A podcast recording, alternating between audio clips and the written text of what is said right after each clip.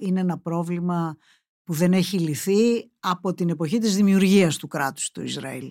Ή για να σου πω κάτι που το βρήκα πολύ έξυπνο όταν το διάβασα, πριν από τον πόλεμο και την κρίση, σε ένα βιβλίο του Κίσιγκερ, «Τη διπλωματία», κλασικό του βιβλίο, λέει ότι αυτό είναι ένα πρόβλημα τριών χιλιάδων ετών, το οποίο οι Άραβες δεν θέλουν να λύσουν γιατί θεωρούν ότι δεν το έχουν δημιουργήσει.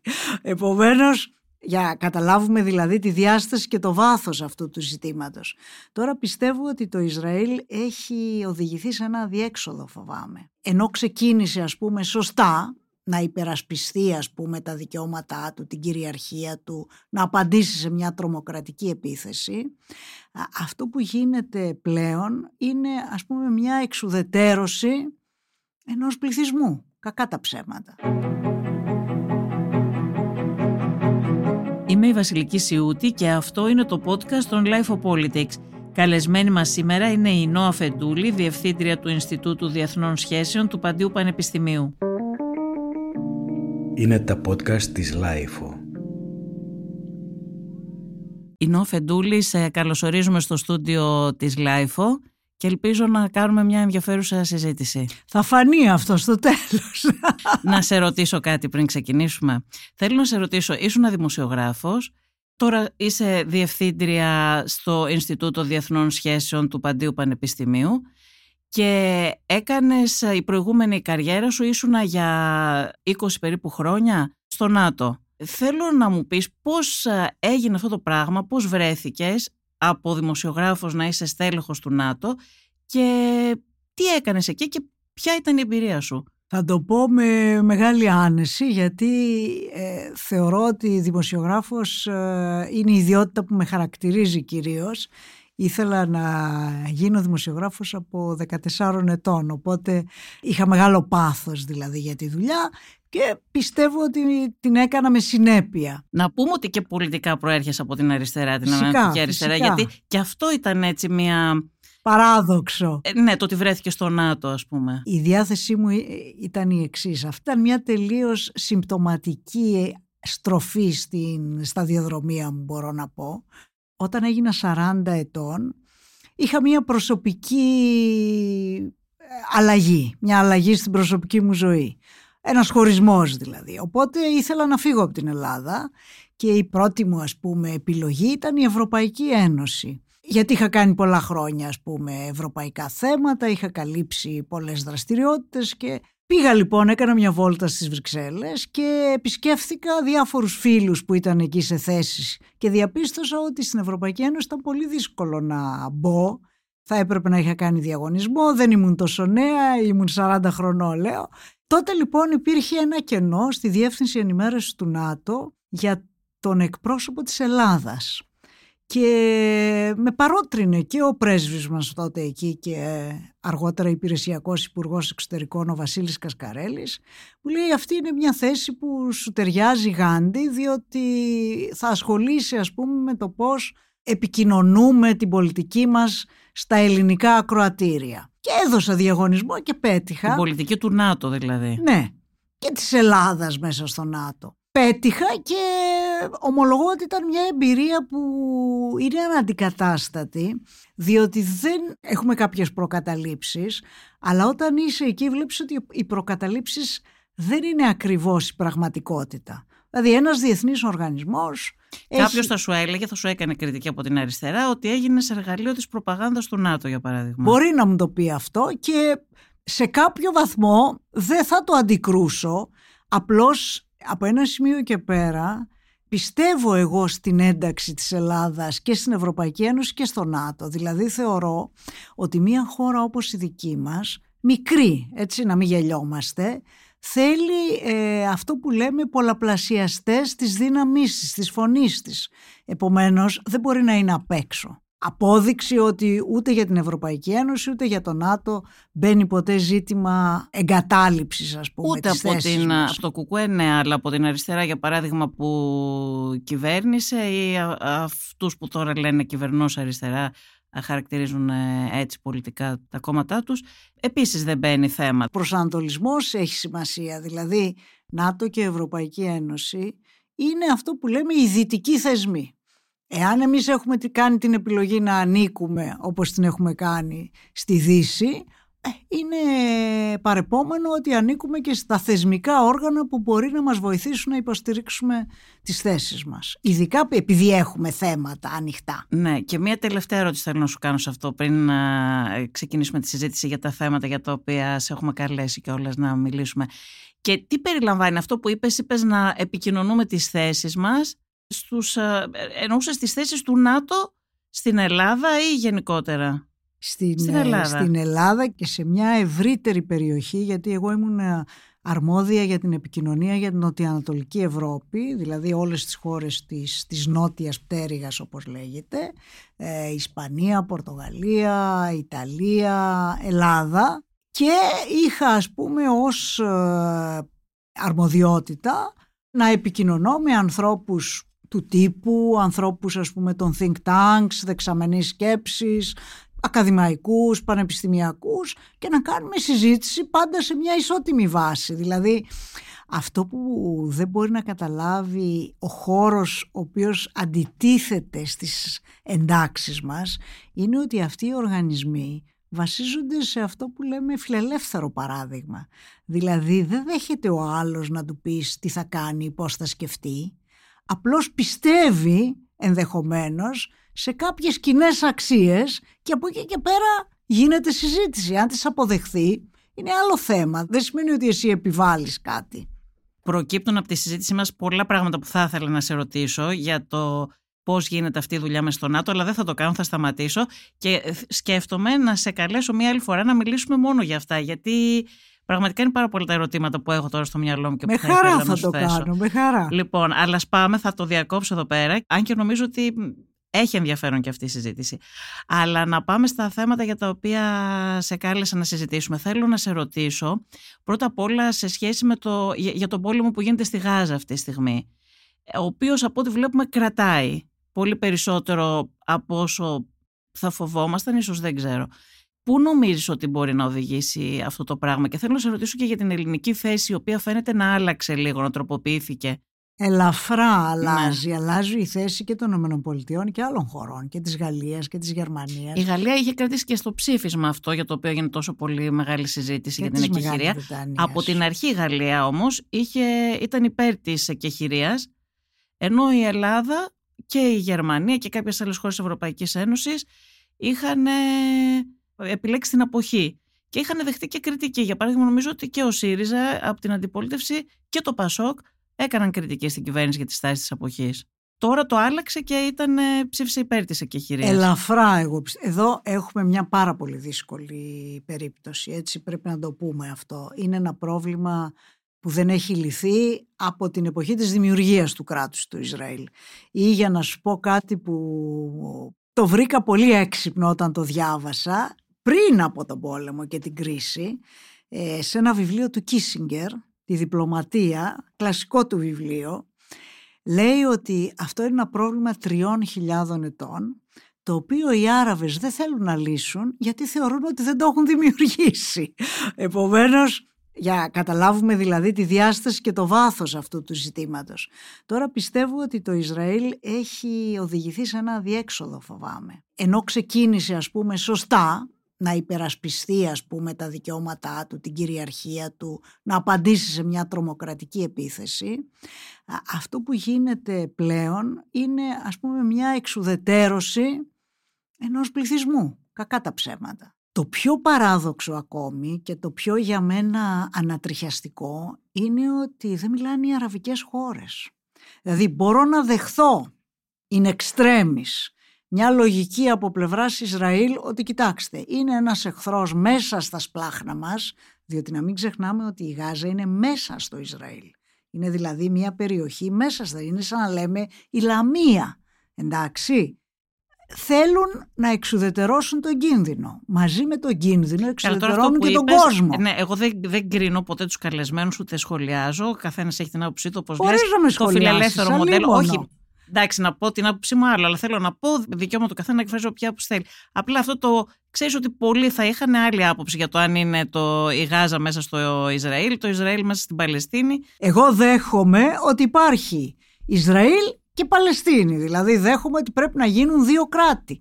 Και όλοι λένε, ακόμα και ο Μπάιντεν, ότι πρέπει να γίνουν δύο κράτη, διότι αλλιώς οι Παλαιστίνοι δεν θα αποκτήσουν αυτή την εθνική ταυτότητα που τελικά θα τους οδηγήσει και σε μια πιο ομαλή ε, ναι, όσο, όσο περνάνε τα χρόνια αυτά τα δύο κράτη είναι πολύ δύσκολο να γίνουν γιατί έχεις δει πως γίνει αυτό που λένε σαν τη Λεοπάρδαλη με το μικρά μικρά σημεία με τους επικισμούς και όλα αυτά και... Έλα πού θα πάνε αυτοί οι άνθρωποι; Αυτοί οι άνθρωποι είναι εκεί. Δηλαδή και γι' αυτό επανέρχομαι στο θέμα των αραβικών χωρών και της αλληλεγγύης τους. Διότι δεν έχουμε δει αλληλεγγύη από χώρες να μην ξεχνάμε, πάρα πολύ πλούσιες. Αυτή είναι μια Έτσι. κριτική που γίνεται πράγματι. Κατά πόσο πραγματικά ε. θέλουν τα αραβικά κράτη να βοηθήσουν τους Παλαιστίνιους και να λυθεί το Παλαιστινιακό, ή κάποιοι θέλουν να το χρησιμοποιούν κιόλας έτσι ως εργαλείο το Παλαιστινιακό για διάφορους άλλους λόγους. Πράγματι το εργαλειοποιούν. Βέβαια έχει υπάρξει μια πολύ μεγάλη αλλαγή τα τελευταία χρόνια, δηλαδή οι αραβικές χώρες πλησίαζαν με το Ισραήλ για να δημιουργήσουν ένα μέτωπο αντιιρανικό. Και υποτίθεται ότι... Μιλάς για τις συμφωνίες του Αβραάμ. Βέβαια, ναι. βέβαια. Και υποτίθεται ότι η Χαμάς εξυπηρετεί το Ιράν κατά αυτών των συμφωνιών. Δηλαδή είναι, έχει γίνει πιο πολυδιάστατο το Παλαιστινιακό από την Ισραηλινο-Παλαιστινιακή διαμάχη, να το πω έτσι. Και τώρα με τον πόλεμο έχει προσλάβει διαστάσεις ε, τρομακτικές. Εγώ εξακολουθώ να πιστεύω ότι τη λύση δεν μπορεί να τη δώσουν παρά μόνο οι Άραβες. Διότι αυτή η λύση, κακά τα ψέματα, έτσι να είμαστε ρεαλιστές, το Ισραήλ δεν θα πάψει να έχει το κράτος εκεί. Άρα το ζήτημα είναι θα κάνουμε Παλαιστινιακό κράτος, δηλαδή η διεθνής κοινότητα δεν υπάρχει άλλη λύση βιώσιμη κατά τη γνώμη μου. Το Παλαιστινιακό κράτος για να στηθεί θα χρειαστεί μια συνένεση από όλες τις ε, δυνάμεις της περιοχής. Θα υπάρξει μια μεταβατική περίοδος σταθεροποίησης. Τώρα δεν μιλάμε για αύριο βέβαια. Έτσι, αν αυτό δεν έγινε τα τελευταία 70 χρόνια Καταλαβαίνεις ότι δεν μπορεί να γίνει τους επόμενους μήνες. Εκεί η Τουρκία λοιπόν τι ρόλο μπορεί να παίξει. Ε; Είναι ένα εύγλωγο Και η Τουρκία όμως τη βλέπουμε από τη μία να κρατάει μια στάση δημόσια υπέρ της Παλαιστίνης κτλ. Αλλά όποτε μπορεί να τα βρει με το Ισραήλ επίσης, θέλω να πω τα βρίσκει και ε, εντός εισαγωγικών αν θες πουλάει και τους Παλαιστίνιους κατά διαστήματα όταν θέλει να πλησιάσει να προσεγγίσει το Ισραήλ για να τα βρούνε. Αυτό είναι αυτονόητο. Η τουρκική διπλωματία έχει δώσει πάρα πολλά δείγματα σκληρού ρεαλισμού, να το πω έτσι. Συγγνώμη που το τονίζω αυτό, στις διεθνείς σχέσεις... Έχουν υψηλό επίπεδο διπλωματία οι Τούρκοι. Έχουν, ναι. Όχι για να τη φοβόμαστε, αλλά πάντως έχουν μια καλή διπλωματία και κυρίως έχουν μια δύναμη περιφερειακή. Αυτό δεν μπορούμε να το αγνοούμε. Δηλαδή ακούγονται όταν μιλάνε. Θέλουν να έχουν ρόλο στην επόμενη μέρα ο ρόλος αυτός μπορεί να είναι ακόμη και σε μια πολυεθνική δύναμη ευρύτερο ρόλο δεν επιθυμούν οι Άραβες να έχουν. Διότι όπως πολύ καλά γνωρίζεις οι Τούρκοι δεν είναι Άραβες. Και αυτή η επιθυμία του Ερντογάν να παίξει ρόλο ηγετικό στον αραβικό κόσμο δεν γίνεται δεκτή από τους Άραβες διότι δεν, δεν είναι Άραβες και ήταν και κατακτητές στο παρελθόν με την Οθωμανική Αυτοκρατορία. αυτό έχει ενδιαφέρον που λες. Άρα αυτό που προσπαθεί να το παίξει ο Ερντογάν, πατέρας των μουσουλμάνων και τα λοιπά, δεν περνάει έτσι. Δεν περνάει. Ενοχλεί κιόλας. Ενοχλεί κατά τη γνώμη μου ναι. πολύ. Ενοχλεί πολύ. Απλώς επειδή εκείνος είναι βαθιά θρησκευόμενος, αυτό το θεωρώ βέβαιο, είναι ένας ρεαλιστής ηγέτης, αλλά έχει θρησκευτικό συνέστημα. Λοιπόν, θέλει να αντανακλά στη, στους αραβικούς πληθυσμούς, αυτό που λέμε ο αραβικός δρόμος. Ναι, ξεκίνησε ως ένας Ισλαμιστής με τριοπαθής και τα λοιπά, αλλά τώρα τον έχουμε δει τα τελευταία χρόνια έχει ξεφύγει. Να σε ρωτήσω κάτι, με τον Γκιουλέν ξέρεις γιατί τα έσπασε, γιατί στην αρχή ήταν μαζί; Δεν το ξέρω γιατί αυτό είναι ένα ε, φοβερό μυστήριο αν θέλεις ας πούμε της τουρκικής εσωτερικής πολιτικής πιστεύω ότι τα σπάσανε διότι ήταν δύο διαφορετικά κέντρα εξουσίας και ότι κάποια στιγμή ενδεχομένως οι γκουλενιστές το κίνημα είχε γίνει τόσο ισχυρό που απειλούσε την πτέρυγα του ΑΚΑΠΑ υπό τον Ερντογάν. Αυτό πιστεύω. Είχαν και παρουσία και στην Ελλάδα, είχαν και στη Θράκη, είχαν στη μειονότητα. Τώρα πια έχουν εξαφανιστεί. Εντάξει, γιατί υπέστησαν τρομερές διώξεις, έτσι, να μην το ξεχνάμε αυτό. Ναι. Μια που πήγαμε στον Ερντογάν, να σε ρωτήσω για την πρόσφατη επίσκεψη που έγινε, είδες έτσι πάρα πολύ μεγάλη συζήτηση και πώς δεν θα γινότανε. δεν είχαμε απρόπτα και μάλλον αυτή ήταν η είδηση ότι δεν υπήρχαν απρόπτα. Γιατί ο Ερντογάν, κατά τη γνώμη σου, ήταν, προσπάθησε τόσο πολύ να είναι συγκρατημένος, γιατί προσπάθησε να είναι συγκρατημένος, το είδαμε, δεν δέχτηκαν ερωτήσεις στην κοινή συνέντευξη τύπου, ήταν πολύ μετρημένος και διάβαζε σχεδόν, είχε γραπτές δηλώσεις μπροστά του για να μην ξεφύγει. Μία συνέντευξη που έδωσε, την έδωσε γραπτός, αυτό δείχνει πόσο μεγάλη προσπάθεια έκανε για να είναι συγκρατημένος. Κάτι το οποίο είναι παράξενο για τον Ερντογάν. Γιατί, κατά τη γνώμη σου, έκανε αυτή την προσπάθεια να είναι συγκρατημένο. Τον είχαμε δει ούτε στη Γερμανία δεν την έκανε. Με τον Όλαφ Σόλτς, είδες τι έγινε, πώς τους προσέβαλε όταν πήγε στο Βερολίνο. Ο Ερντογάν δεν είναι απλοϊκός στη σκέψη του. Είναι ένας ηγέτης μεγάλου βεληνικούς. Μας αρέσει, δεν μας αρέσει. Έτσι υπάρχουν πλευρές τη συμπεριφορά του που μπορεί να μην σας αρέσουν. Αλλά αυτό δεν αφαιρεί από την εμβέλεια που έχει ως λαϊκός ηγέτης. Είναι ελεγχόμενα απρόβλεπτος, κατά τη γνώμη μου. Ελεγχόμενα απρόβλεπτος, δηλαδή οι εκρήξεις δεν είναι θυμικό. Οι εκρήξεις είναι υπολογισμένες και είναι η επικοινωνία. Επικοινωνεί πάρα πολύ καλά, ενδεχομένως όχι με ανθρώπους σαν και εμάς, επικοινωνεί όμως με τα δικά του ακροατήρια και αυτό τον ενδιαφέρει. Λοιπόν, τώρα γιατί κάνει την προσέγγιση με την Ελλάδα; Το έχω σκεφτεί πολύ και το έχω ψάξει αρκετά. Η προσέγγιση οφείλεται στο γεγονός ότι θέλει μια περίοδο ηρεμίας ώστε να βελτιώσει, εάν μπορεί, τις σχέσεις του με δύο κέντρα, το αμερικανικό και το ευρωπαϊκό. Δηλαδή έχει καταλήξει προφανώς ότι χωρίς την υποστήριξη των ΗΠΑ δεν μπορεί να πάρει τους εξοπλισμούς που επιθυμεί για να εξισορροπήσει την τουρκική αεροπορία και θέλει να έχει και μία πρόσβαση καλή στην Ευρωπαϊκή Ένωση διότι η Ευρωπαϊκή Ένωση με τη διεύρυνση που επιχειρεί θα αλλάξει, θα μεγαλώσει. Να μην ξεχνάμε ότι στις τελευταίες αποφάσεις η Ευρωπαϊκή Ένωση κάλεσε την Ουκρανία να αρχίσει ενταξιακές διαπραγματεύσεις. Ο Ερντογάν και η Τουρκία έχουν διαπραγματεύσεις με την Ευρωπαϊκή Όλα αυτά είναι λογικά που λες, ε, Ινώ. Όμως ο Ερντογάν μιλάει απευθείας με τους Αμερικανούς, μιλάει απευθείας με τους Γερμανούς. Ε, γιατί να θεωρεί ότι χρειάζεται την Ελλάδα, την οποία υποτιμά κιόλας έτσι κι αλλιώς; Δεν ξέρω αν την υποτιμά δεν θα συμφωνούσα ότι την υποτιμά. Εγώ θεωρώ ότι του δίνει μια καλή εικόνα προς τα έξω, γιατί ένα από τα επιχειρήματα που του λένε στην Αμερική εκεί που συναντάει εμπόδια είναι ότι εσύ είσαι ε, χώρα μέλος του ΝΑΤΟ και απειλείς μια άλλη χώρα και θες τα αεροπλάνα αυτά και τα όπλα αυτά για να απειλήσεις μια χώρα σύμμαχο. Αυτό λοιπόν το να δείξει ότι εγώ δεν έχω πρόβλημα με την Ελλάδα και να είμαστε φίλοι και να. Δηλαδή, αν θες και οι επικριτές κιόλας εδώ πέρα της ε, κυβέρνησης, είναι ότι βοηθάτε τον Ερντογάν να τον ξεπλένετε δεν συμφωνώ εγώ με αυτή την ε, προσέγγιση βεβαίως γιατί δεν έχω ψευδεστήσεις σε σχέση με την Τουρκία και τον Ερντογάν. Αλλά πιστεύω ότι εμείς ως χώρα δεν έχουμε επιλογή. Δηλαδή πρέπει να έχουμε καλή σχέση με την Τουρκία. Δεν πρέπει όμως να έχουμε ψευδεστήσεις Δηλαδή, όταν μιλάμε με τον Ερντογάν, μιλάμε με τον Ερντογάν. Δεν μιλάμε, ας πούμε, με τον ηγέτη του Λουξεμβούργου. Έτσι. Δεν μιλάμε με έναν ηγέτη που εμφορείται από τα δυτικά ιδεώδη. Λοιπόν, αυτό όσο πιο πολύ το κατανοούμε, τόσο πιο καλά μπορούμε να έχουμε μία συνεννόηση. Συνεννόηση πρέπει να έχουμε με την Τουρκία. Δηλαδή, εάν δεν έχουμε συνεννόηση, πού θα οδηγηθούν οι σχέσεις, σε σύγκρουση; Είμαστε δηλαδή διατεθειμένοι να κάνουμε σύγκρουση; Νομίζω και γιατί να την κάνουμε; Ναι, κανείς δεν θέλει τη σύγκρουση και γιατί να την κάνουμε, σωστά. Αλλά απ' την άλλη, κανείς δεν είναι διατεθειμένος όμως κανείς ε, να παραχωρήσει να κάνει και υποχωρήσεις. Γιατί αυτή τη στιγμή η Τουρκία έχει μόνο ε, διεκδικήσεις και έχει και διεκδικήσεις και παράλογες. Και εδώ θέλω να σε ρωτήσω και με βάση την εμπειρία σου στο ΝΑΤΟ, πώς είναι δυνατόν να είναι ανεκτό αυτό το ότι ε, μια χώρα σαν την Τουρκία απειλεί με πόλεμο την Ελλάδα σε περίπτωση που ασκήσει τα δικαιώματά της, να υπάρχει το κάζους μπέλι, ή και αυτό που έχουμε δει τα τελευταία χρόνια, το Μαβί Βατάν, η γαλάζια πατρίδα. Βγαίνουν, δηλαδή στην αρχή νομίζαμε ότι είναι και κάτι γραφικό, δεν δίναμε και πολύ μεγάλη σημασία. Λέγαμε μα γραφικότητε, κάποιοι γραφικοί τα λένε.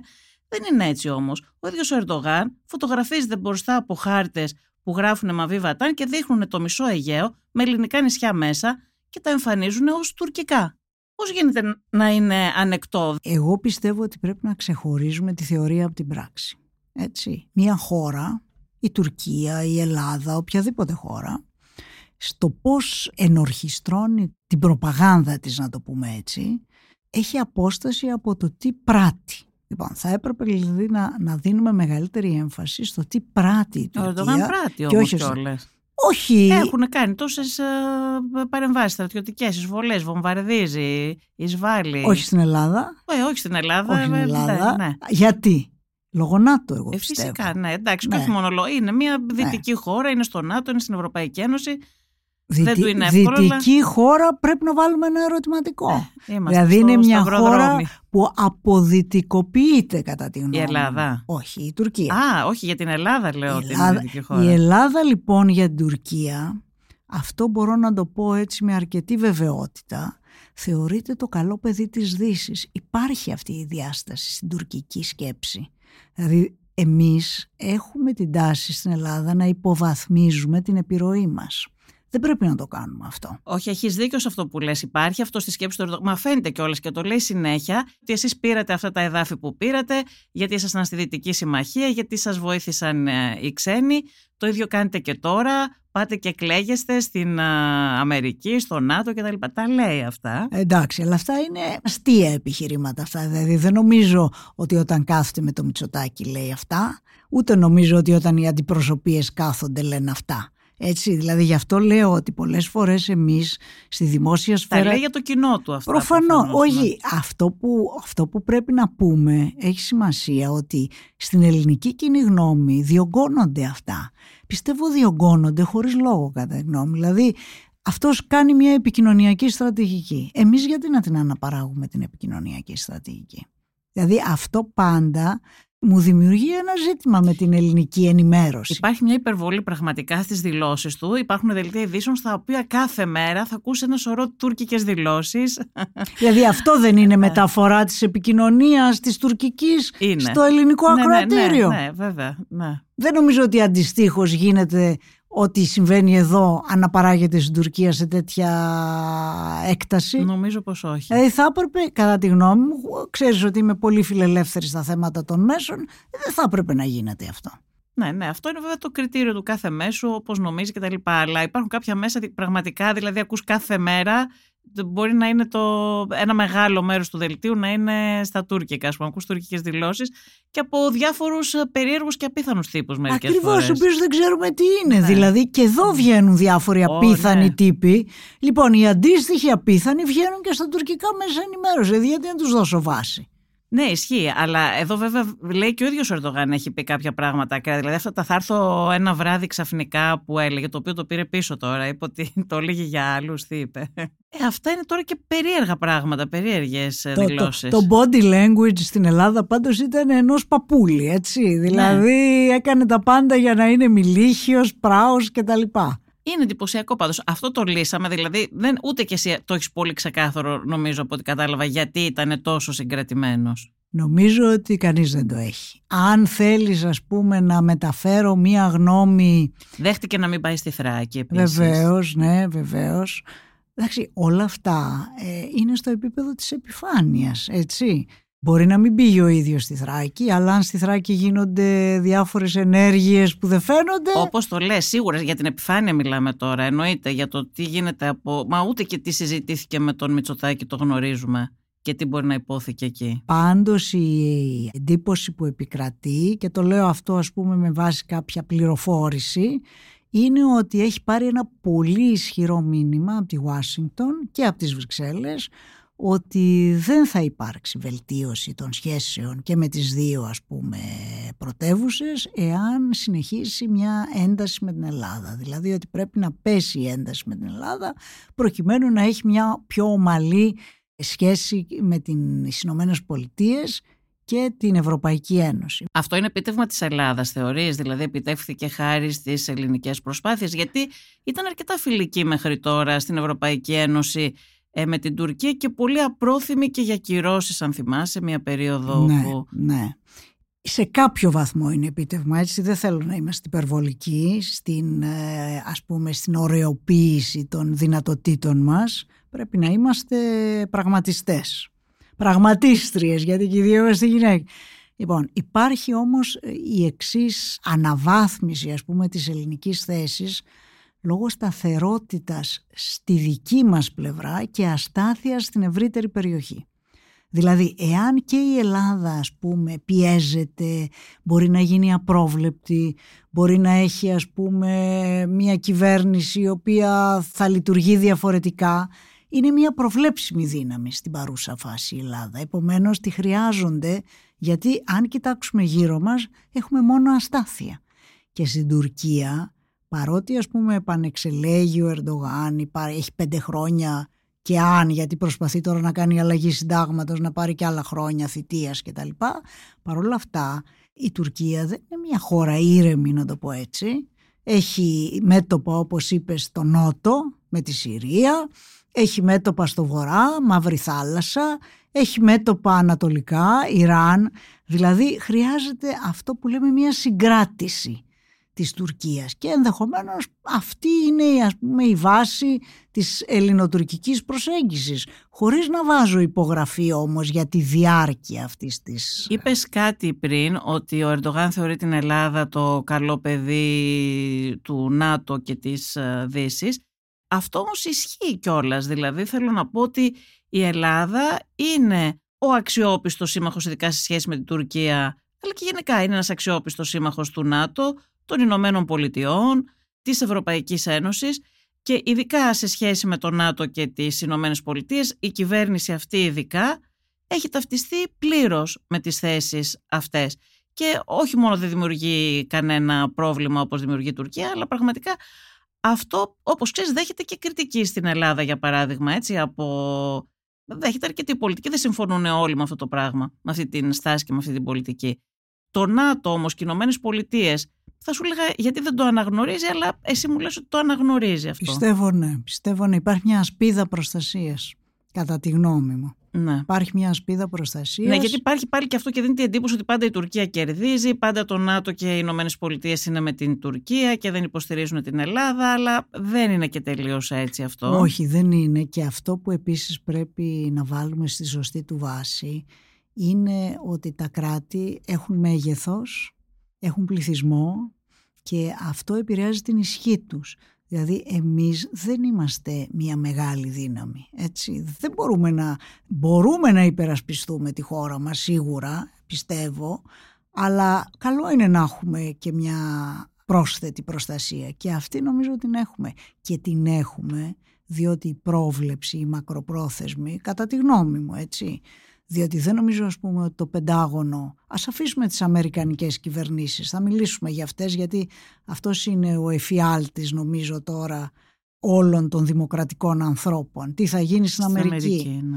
Αλλά νομίζω ότι το Πεντάγωνο όταν κάνει σχεδιασμό ας πούμε να ενισχύσει την Αλεξανδρούπολη δεν τον κάνει για τέσσερα χρόνια. Στην Αλεξανδρούπολη τι γίνεται, γιατί Υπήρχε Γίνεται... τελευταία μια αναστάτωση και εκεί με τον Λιμένα βέβαια. Είχαμε και την παρέτηση πριν από λίγο καιρό του διευθυντή του Λιμένα. Δεν την ξέρω αυτή ναι. τη λεπτομέρεια. Είχε κυρωθεί ο διαγωνισμός, αν θυμάσαι. Εγώ θεωρώ ότι η Αλεξανδρούπολη γίνεται μια πύλη εισόδου για την Ανατολική Ευρώπη. Συνεχίζεται Άρα συνεχίζεται αυτό, δεν υπάρχει ναι. εκεί κάποιο... Ε, δεν βλέπω κάποια ναι. αλλαγή, ναι.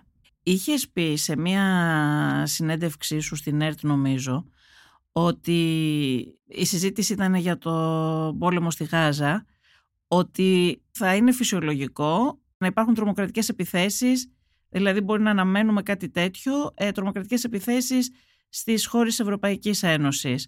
Αυτό που το στηρίζεις, υπάρχει τέτοιος φόβος, υπάρχει τέτοια ανησυχία; Το στηρίζω, δεν θέλω, δεν θέλω να προκαλώ ας πούμε το ούτε είπα, φόβο, το ούτε πρόσφατα και στην ε, και Ακριβώς. η Ήλβα ναι. Γιώχανσον πριν Ακριβώς, λίγες μέρες είπε ναι. ότι αναμένεται να, ότι υπάρχει και κάποια πληροφόρηση ότι μπορεί να υπάρχουν τέτοια χτυπήματα τρομοκρατικά. Αυτό που γίνεται στη Γάζα είναι χωρίς προηγούμενο έτσι. Αν το δούμε στις, στις σωστές του διαστάσεις είναι κάτι που είναι εξαιρετικά ας πούμε το κόστος του ανθρώπινου είναι τεράστιο δεν μπορεί να το υποβαθμίσουμε αυτό έτσι ότι ένας πληθυσμός δικαίως ή αδίκως εξοντώνεται. Εντάξει, πάντα δίκως πεθαίνουν οι αθώοι άνθρωποι, ναι. Λοιπόν, αυτό δεν μπορώ να φανταστώ πώς ας πούμε οι πυρήνες που υπάρχουν σίγουρα σε ευρωπαϊκές χώρες, στη Γαλλία, στο Βέλγιο, στην Ολλανδία, παντού, ότι το παρακολουθούν ας πούμε με δεμένα χέρια, εκτός αν έχει γίνει τέτοια δουλειά ας πούμε από τις αντιτρομοκρατικές υπηρεσίες, που μπορούν ας πούμε να δεν μπορείς να το ελέγξεις διότι συνήθως οι επιθέσεις γίνονται από μοναχικούς λύκους. Ήμουνα στο Λονδίνο την περασμένη εβδομάδα και υπήρχε πάρα πολύ μεγάλος φόβος δηλαδή για, για, για, τα, για το μετρό, για τις περιοχές που συγκεντρώνονται οι άνθρωποι, για τις γιορτές κτλ. Υπάρχει σίγουρα, δεν είμαστε 20 χρόνια πριν όπου ήταν απροετοίμαστη η Ευρώπη για τρομοκρατικές επιθέσεις αλλά ξαναλέω η τρομοκρατική επίθεση δεν θέλει πολλά. Δηλαδή θα μου πεις τι μπορούμε να κάνουμε. Δυστυχώς δεν μπορούμε να κάνουμε και πάρα πολλά. Υπάρχει τελευταία ένας φόβος στην Ευρώπη που μέχρι τώρα τον εκφράζανε ε, μόνο κάποια κόμματα ξενοφοβικά, ρατσιστικά, ακροδεξιά κτλ. Αλλά τώρα βλέπουμε ότι την ανησυχία αυτή την συμμερίζονται και κόμματα τα οποία είναι δημοκρατικά, ακόμα και σοσιαλιστές και πράσινους. Για παράδειγμα βλέπουμε στη Γερμανία γίνεται μια μεγάλη συζήτηση για το μεταναστευτικό και για το Ισλάμ και είδαμε ακόμα και τον καγκελάριο Σόλτς να εκφράζει απόψεις σε σχέση με το μεταναστευτικό και οι οποίες ήταν πολύ διαφορετικές από αυτές, μιλάει για πελάσεις, πολύ διαφορετικές από αυτές που εξέφραζε μέχρι τώρα. Και αυτό το βλέπουμε σε πάρα πολλές χώρες. Είδαμε στη Φιλανδία πριν από λίγο καιρό την σοσιαλιστική κυβέρνηση πριν αλλάξει να φτιάχνει φράχτη κι αυτή όπως ε, έχει φτιάξει και η Ελλάδα για τον οποίο έχει δεχτεί και πολύ κριτική όχι εντός συνόρων μόνο και εκτός συνόρων. Είδαμε δηλαδή να υψώνουν φράχτες στα σύνορά τους και χώρες με σοσιαλιστικές κυβερνήσεις και να μιλάνε και για απελάσεις μεταναστών. Υπάρχει λόγος να ανησυχούμε για την παρουσία του Ισλάμ μέσω και των μεταναστών στην Ευρώπη ή θεωρείς ότι είναι υπερβολική αυτή η ανησυχία; Εγώ δεν θέλω λόγω πεπιθήσεων, δεν θέλω να ταυτίσω τη μετανάστευση με τον εξτρεμισμό. Όχι, ε, ε, δεν έχουν άμεση σχέση, απλά ξέρεις ποια είναι η, η συσχέτιση που γίνεται, ότι όταν φέρνεις πάρα πολύ μεγάλο πληθυσμό από χώρες Ισλαμικές, έχεις μέσα, υπάρχουν και τα τζαμιά, κάποιοι κάνουν κηρύγματα μίσους, όχι όλοι, λίγοι, αλλά υπάρχουν. Το είδαμε στη Γαλλία, έτσι Προφανώς, δεν, είναι, δεν που έχει, έχει πρόβλημα σοβαρό. Δεν μπορείς να το αγνοήσεις το φαινόμενο. Απλώς και είναι πολύ πιο εύκολο να πάμε προς αυτές τις θέσεις. Απλώς εάν υιοθετήσουμε αυτές τις θέσεις τελικά αποδεχόμαστε την επικράτηση της ακροδεξιάς. Δηλαδή τι θέλω να πω; Ναι, δηλαδή λίγο μπρος γκρεμός και πίσω ρέμα ναι, αυτό. Ναι, είναι, αλλά εάν ας πούμε η Ευρώπη ως ε, χώρος που είναι ό,τι πιο δημοκρατικό υπάρχει στον κόσμο και ναι. φιλελεύθερο αποδεχθεί ας πούμε ότι η συζήτηση θα είναι μεταξύ δεξιάς και ακροδεξιάς έχουμε αποτύχει. Σωστό είναι αυτό που λες, αλλά δες ας πούμε για παράδειγμα να κάνω το συνήγορο του διαβόλου εδώ. Δες στη Γαλλία που έχει σοβαρό πρόβλημα, έχουν δημιουργηθεί γκέτο, δεν έχει καταφέρει να το διαχειριστεί σωστά εκεί η Ευρώπη. Είχαμε πριν από λίγο καιρό τον αποκεφαλισμό, τον δεύτερο αποκεφαλισμό καθηγητή. Βγαίνουν καθηγητές στη Γαλλία και λέω Γαλλία γιατί την ξέρεις πολύ καλά. Έχεις σπουδάσει, έχεις ζήσει στη Γαλλία. Βγαίνουν καθηγητές και λένε ότι φοβόμαστε να διδάξουμε γιατί υπάρχουν κάποιοι, υπάρχουν μουσουλμάνοι ακραίοι, κάποιοι λίγοι, οι οποίοι δεν δέχονται δηλαδή αυτά που τους λέει ένας φιλελεύθερος δημοκράτης καθηγητής μέσα στο σχολείο. Ήταν δεύτερο κρούσμα αυτό να αποκεφαλιστεί καθηγητής από κάποιον που δεν του άρεσε αυτά που δίδασκε δεν ο μπορώ, Δεν μπορώ να το αντικρούσω αυτό γιατί είναι γεγονότα. Απλώς λέω το εξής. Πράγματι υπάρχει ένα πρόβλημα. Και η ε, Πώς το αντιμετωπίζεις αυτό; Αυτό το αντιμετωπίζεις πρέπει να βρούμε ένα μοντέλο καλύτερης ένταξης. Θέλω να πω ότι πολύ σωστά είναι αυτά που λες για το, η δημοκρατία και το φιλελευθερισμό και θα έχει ιτηθεί αν αρχίζει να σκέφτεται έτσι. Από την άλλη όμως είναι η ήττα και να μην μπορούν οι καθηγητές να διδάσκουν ελεύθερα στα φυσικά. σχολεία τους γιατί φοβούνται. Φυσικά, φυσικά. Ή, για να, ή να επικρατήσουν οι απόψεις που και αυτές είναι εξτρεμιστικές. Δηλαδή δεν έχουμε να κάνουμε, έχουμε να κάνουμε με δύο εξτρεμισμούς. Δηλαδή με τον ακροδεξιό εξτρεμισμό και με τον μουσουλμανικό εξτρεμισμό.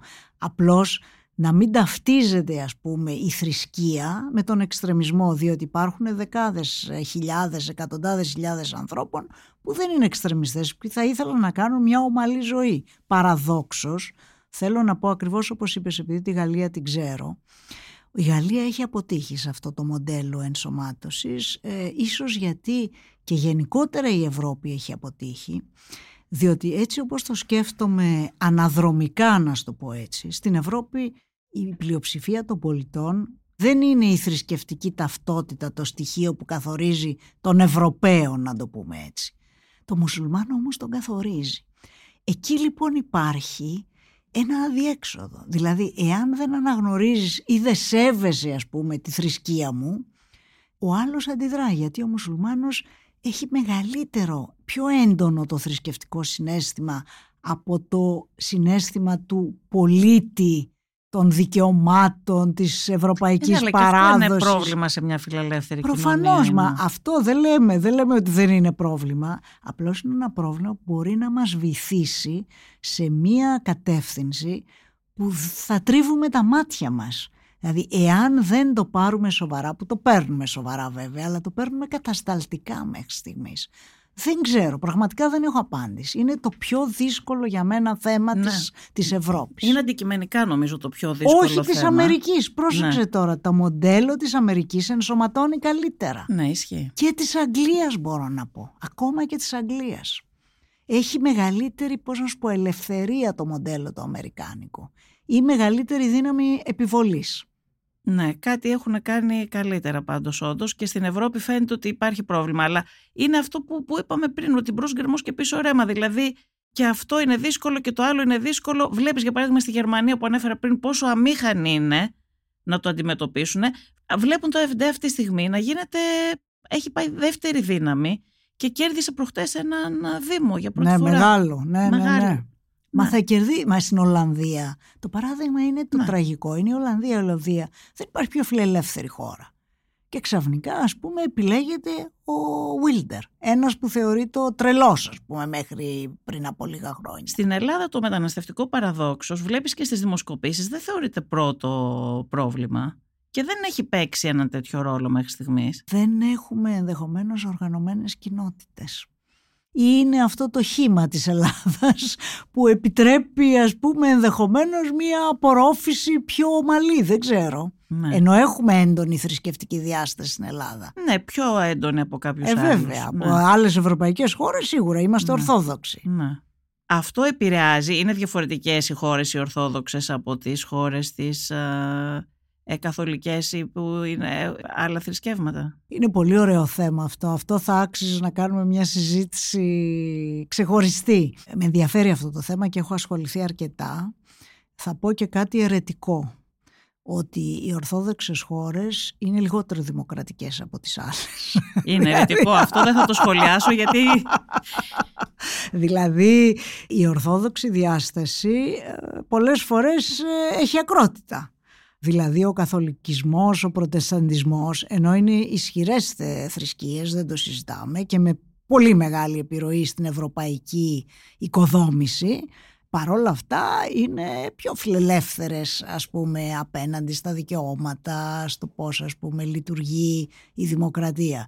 Ε, η Ορθόδοξη παράδοση θα έλεγα ότι είναι πιο εντός εισαγωγικών αυταρχική. Εγώ δεν θα το σχολιάσω αυτό που λες γιατί είμαι σίγουρη ότι υπάρχουν κάποιοι που συμφωνούν από αυτούς που θα μας ακούσουν που θα συμφωνήσουν μαζί σου πάρα πολύ και κάποιοι που θα διαφωνήσουν μαζί σου πάρα πολύ. Θα πω όμως κάτι που πρέπει να το σημειώσουμε ότι υπάρχει εδώ και αρκετά χρόνια μια σύγκρουση εντός της Ορθοδοξίας που έχει γεωπολιτική διάσταση και είναι η σύγκρουση μεταξύ Μόσχας και Οικουμενικού Πατριαρχείου.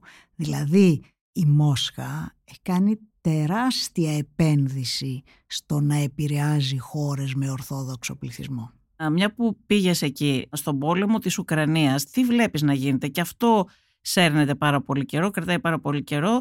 Δεν έχουμε τόσο πολύ στραμμένη και την προσοχή μας πλέον εκεί. Κούρασε ο πόλεμος της Ουκρανίας, δυστυχώς, κούρασε διότι πιστεύω ότι οι δυνάμεις οι μεγάλες που ενισχύουν το Ζελένσκι θα ήθελαν να τον οδηγήσουν στο τραπέζι των διαπραγματεύσεων. Αυτός φαίνεται ότι είναι αδιάλακτος ως προς αυτή τη διάσταση. Δηλαδή βλέπω τώρα ας πούμε διαβάζω πίσω από τις γραμμές και με τη συνάντηση που έκανε με τον Biden και τα λοιπά. Θα ήθελαν δηλαδή να, να, να μπει ένα χρονοδιάγραμμα επίλυσης το οποίο θα είναι επώδυνο δυστυχώς για την Ουκρανία. Με ποια έννοια επώδυνο; Δεν πιστεύω θα υπάρξει επιστροφή εδαφών.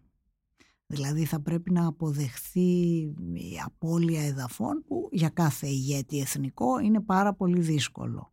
Και η στάση του ΝΑΤΟ και των ΗΠΑ ποια θα είναι εδώ; δεν μπορούν να πάψουν να τον στηρίζουν, διότι αν πάψουν να τον στηρίζουν σημαίνει ότι έχουν υποχωρήσει έναντι του Πούτιν. Και αυτό είναι κόκκινη γραμμή. Ινώ Φεντούλη, σε ευχαριστώ πάρα πολύ. Έχω να σου κάνω πάρα πολλά ερωτήματα ακόμα, δεν μπορείς να φανταστείς, απλά ο χρόνος είναι τώρα περιορισμένος και θα σου ζητήσω να ξαναέρθεις γιατί είναι πολύ ενδιαφέρουσα κατά τη γνώμη μου η συζήτηση μαζί σου και αν είχα 10 ερωτήματα μέσα από αυτά που είπες γεννήθηκαν άλλα 10 σε κάθε απάντηση. Είναι χαρά μου γιατί μου αρέσει πάρα πολύ η LiFO και θεωρώ δηλαδή ότι μπορούμε να συζητάμε χωρίς παρωπίδες. Εγώ πιστεύω ότι αυτό το έχω κατακτήσει. Ένα δηλαδή, αυτό θέλουμε και εμείς να... να κάνουμε εδώ πέρα. Δεν έχει σημασία, δεν κρίνουμε και όλες και τις απόψεις. Γι' αυτό και σου είπα ότι νομίζω και οι άνθρωποι που μας ακούνε σε αυτό το podcast έχουν διαφορετικές απόψεις. Δεν είναι όλοι μία συγκεκριμένης άποψης. Και αυτό είναι σε τελική ανάλυση ο πραγματικός φιλελευθερισμός.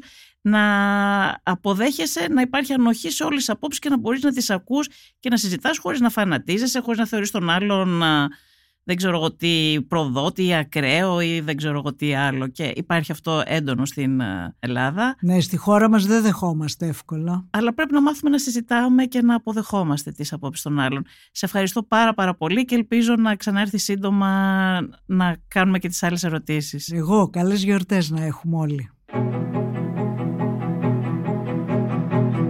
Ακούσατε τη Βασιλική Σιούτη και το Life of Politics. Σήμερα συνομιλήσαμε με την Ινώα Φεντούλη, Διευθύντρια του Ινστιτούτου Διεθνών Σχέσεων του Παντίου Πανεπιστημίου. Αν θέλετε να ακούτε τη σειρά podcast Life of Politics της Life, μπορείτε να μας ακολουθήσετε στο Spotify, στα Apple Podcast και στα Google Podcast. Είναι τα podcast της Life.